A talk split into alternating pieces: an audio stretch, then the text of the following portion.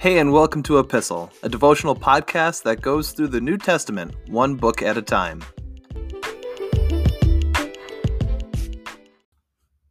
We're going to be wrapping up John chapter 8 today, so hold on. It's going to be quite a few verses, but here we go anyway, starting in verse 42. Jesus told them, If God were your father, you would love me, because I have come to you from God. I am not here on my own, but he sent me. Why can't you understand what I'm saying? It's because you can't even hear me.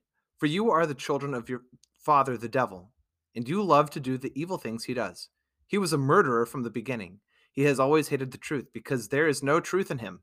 When he lies, it is consistent with his character, for he is a liar and the father of lies. So when I tell the truth, you just naturally don't believe me. Which of you can truthfully accuse me of sin? And since I am telling you the truth, why don't you believe me? Anyone who belongs to God listens gladly to the words of God. But you don't listen because you don't belong to God. The people retorted, You Samaritan devil, didn't we say all along that you were possessed by a demon? No, Jesus said, I have no demon in me, for I honor my Father, and you dishonor me. And though I have no wish to glorify myself, God is going to glorify me. He is the true judge. I tell you the truth anyone who obeys my teaching will never die. The people said, Now we know you are possessed by a demon. Even Abraham and the prophets died, but you say, Anyone who obeys my teaching will never die. Are you greater than our father Abraham? He died, and so did the prophets. Who do you think you are? Jesus answered, If I want to glory, if I want glory for myself, it doesn't count. But it is my Father who will glorify me. You say, He is our God, but you don't even know him. I know him. If I said otherwise, I would be as great a liar as you. But I do know him and obey him. Your father Abraham rejoiced as he looked forward to my coming. He saw it and was glad. The people said, You aren't even 50 years old. How can you say you have seen Abraham? Jesus answered, I tell you the truth. Before Abraham was even born, I am. At that point, they picked up stones to throw at him, but Jesus was hidden from them and left the temple. As we wrap up John chapter 8 and head back to the other gospels, it's good to be able to catch up in these verses and these passages as we look at Jesus' interaction with the crowds and the uh, general feel for the people as they receive and or reject his message. And here finally we have the crowd reaching a boiling point. The whole time Jesus has been teaching, the Jews just don't understand it. It's almost like this ping pong match, right? It's just back and forth, back and forth, and the Jews really aren't understanding what he's trying to teach them. And at the very least, these passages, these last few episodes, have been a case study in patience for us as we see Jesus interacting with these people who just don't seem to get what he's saying. Here, he's still being straightforward and straight out tells them that they don't belong to his father. And he was hinting at that in the last episode that we looked at.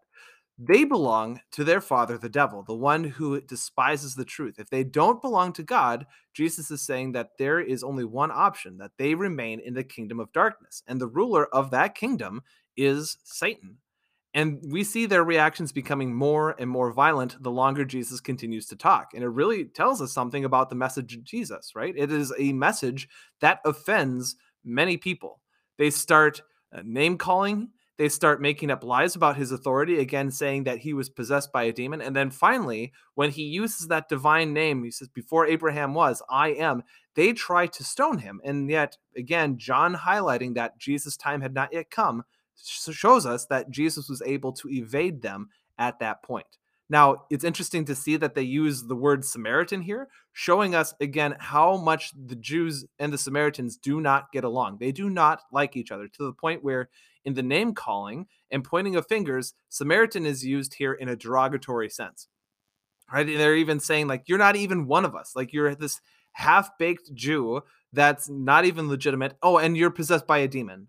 That is the only way that we can explain the authority that you have. And it shows us not just the culture that Jesus is living in, but what they really thought about him. And here, this is the power of sin at work in our lives. And I think that is the big takeaway for, from this passage. And, and even these last few chapters, as we've gone through John's gospel, is how much sin impacts our reception of the truth. Right? Jesus points out here that Satan is the one who would lead us astray. He is always opposed to the work of God. Anything that God is attempting to do, Satan is opposed to. Now, we need to understand that Satan and God are not equals. Satan is a created being.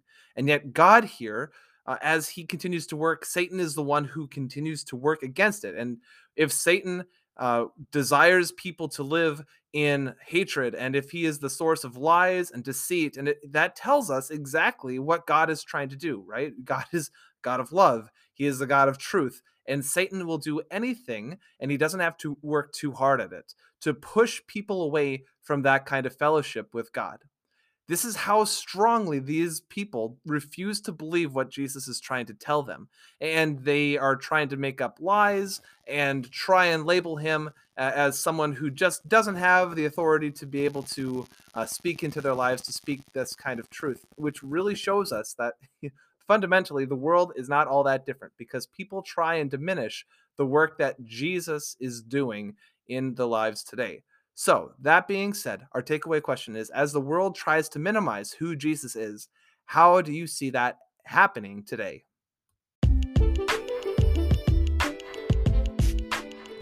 Thanks for listening to Epistle. You can find, follow, and give feedback on our Instagram page at e underscore epistle. You can find all of the episodes for this podcast wherever you get your podcasts, and please feel free to share them with a friend. Thanks again for listening, and we'll see you in the next episode.